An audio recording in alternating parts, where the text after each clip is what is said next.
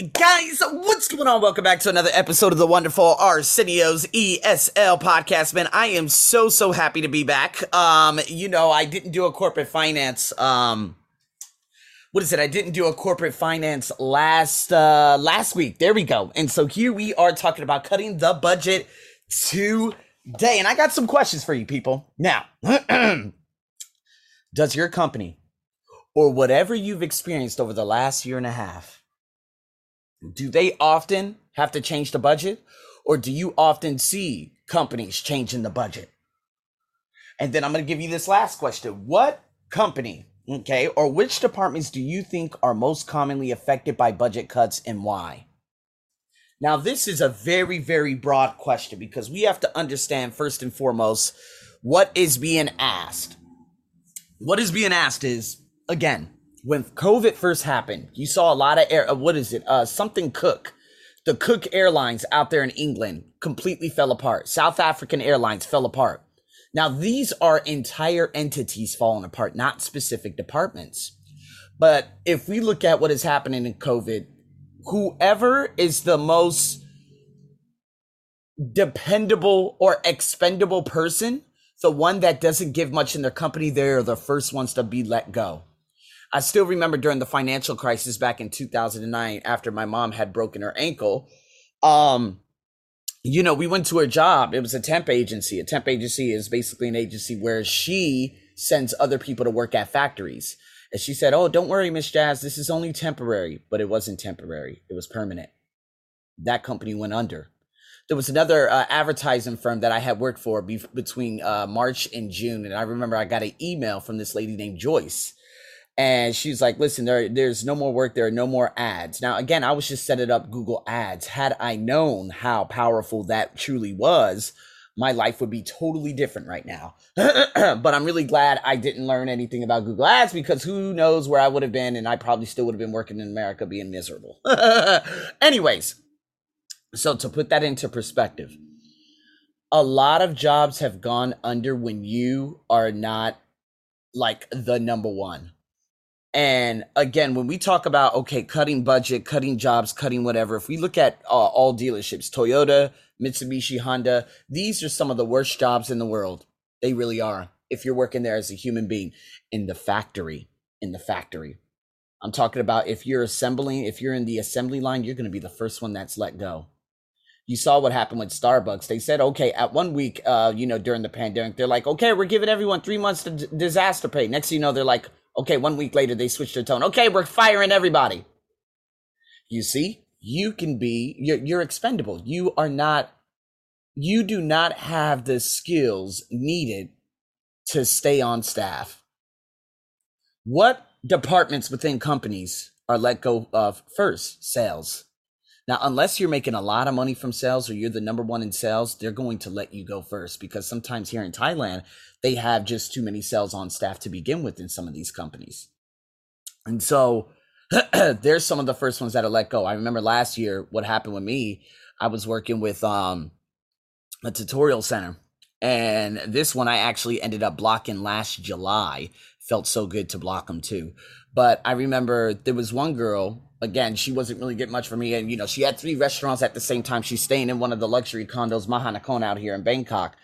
And she was like, Hey, listen, uh, you know, I'm too busy, the restaurant because of this and that. Uh, I'll let you know when I'm ready to study. Obviously, she never came back because she doesn't have a strong enough why to continue learning, right? It's kind of like you need to make personal development and English development or whatever it is a way of life. And if that's not strong enough and you let other things get in the way, especially, and I understand businesses going under and stuff like that, that all makes sense. But if you don't make that a way of life, forget about it. And I already realized that because I'm like, okay, we could learn online. And I was able to convince her. And remember, now learning online is the big thing.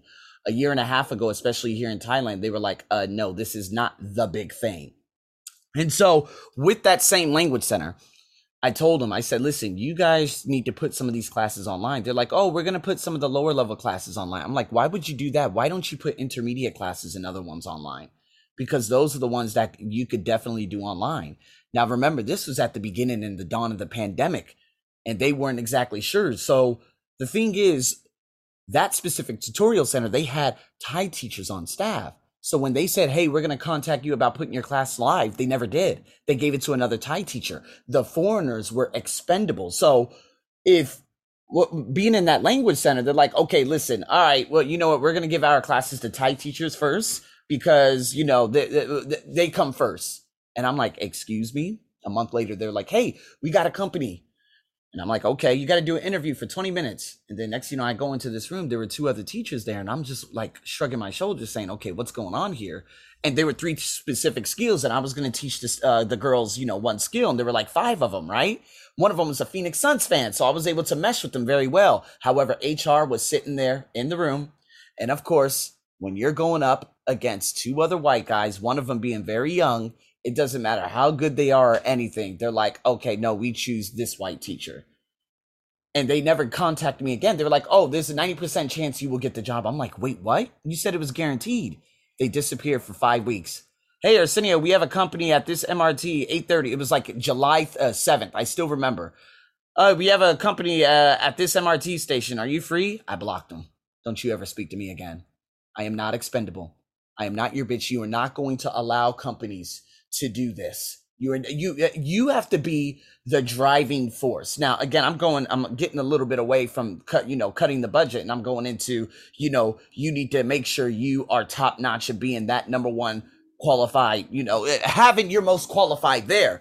But this company was notorious for doing this already, and so I let them go.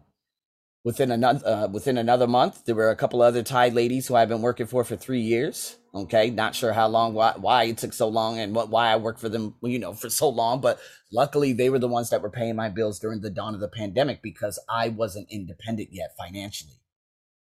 And so, to be honest with you, cutting the budget, this means me not getting that much work, right?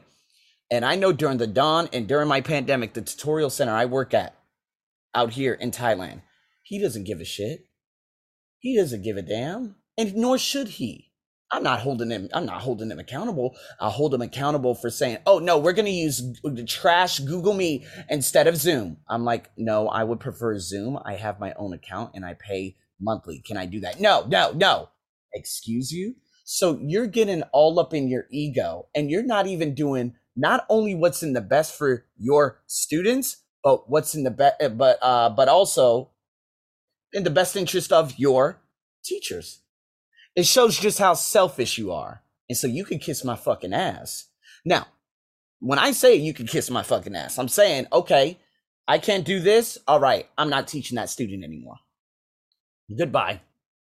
And they try to say, no, no, no, no, no, I'm putting myself first. He never put me first during the pandemic, and nor should he.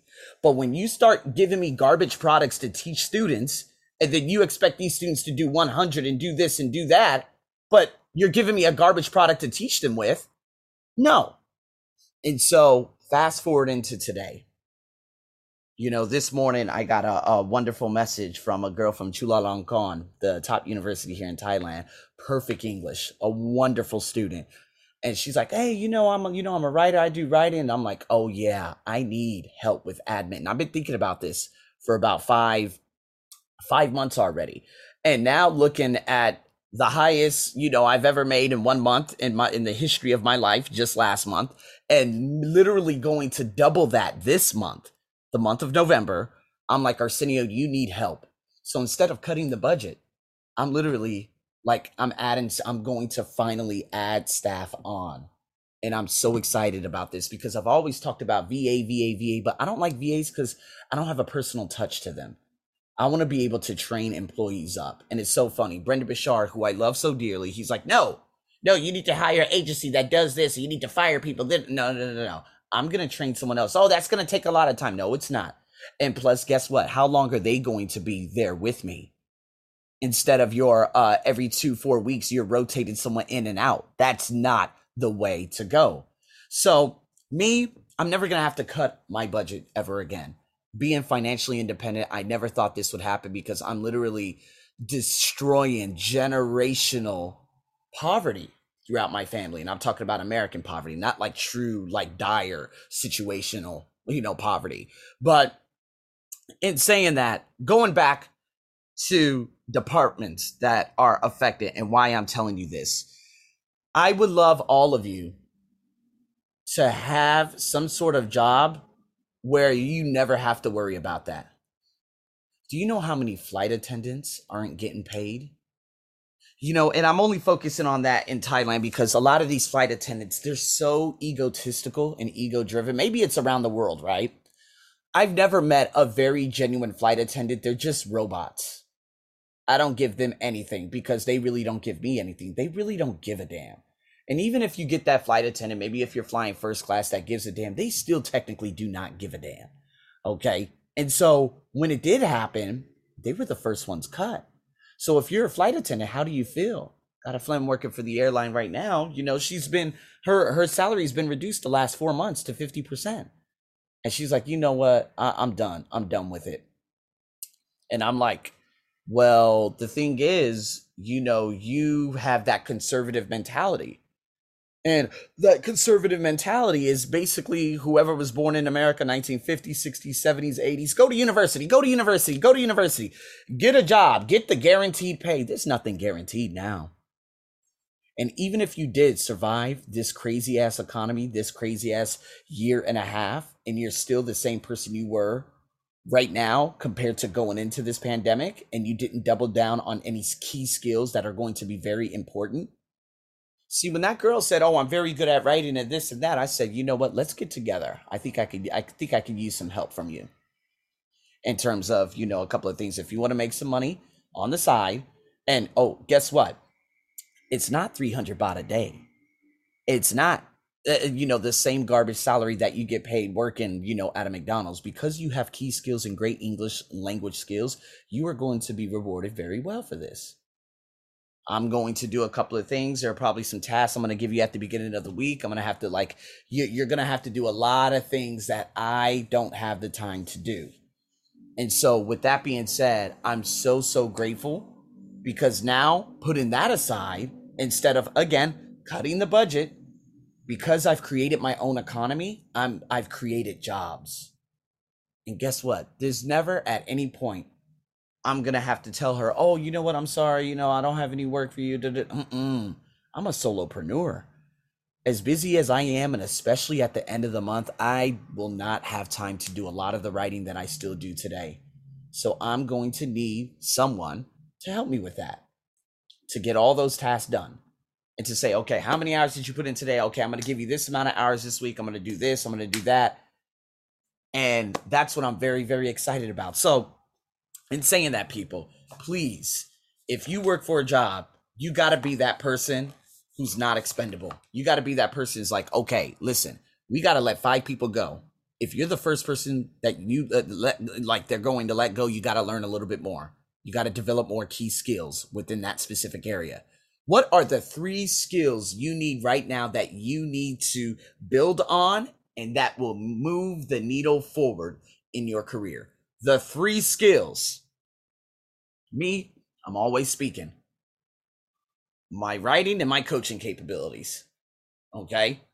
So it could be presentations, those could be other sub skills within that. And that's going to be, uh, you know, that's going to begin coming up, you know, really soon. Okay. How can I continue building up on what I'm already doing today? Okay. Take the high performance coaching course, which I'll probably do towards the end of next year. Okay, what about okay? Now you obviously give a lot of people information about life coaching, this and that. Okay, got to take that course too. Where is it? In Pretoria, South Africa.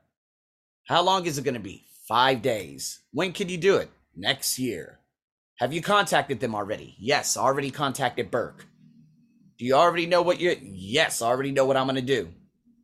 And so I know in order to continue building up and putting myself at the top peak performance, I have to do these things. So when budget cuts do come, I'm not one of those people saying, "Oh my god, am I going to get let go?" Mm-mm. See, and because I'm not a normal typical teacher anymore, and I'm more of a high performance slash soft skills slash business trainer type of person, that and, and, you know soon to be life you know life coach and transformation coach and high performance coach all certified because I am those three things, I'm going to be the top 1% in my area. So, how can you be the top 1% in those three key skills? So, here we go. I'm going to hurry up and give you this right here. This is a nice common email setup in terms of you know a finance director basically breaking the news that hey this is the forecast for the next quarter okay? So basically because she knows everyone she starts off the email by saying hi everyone.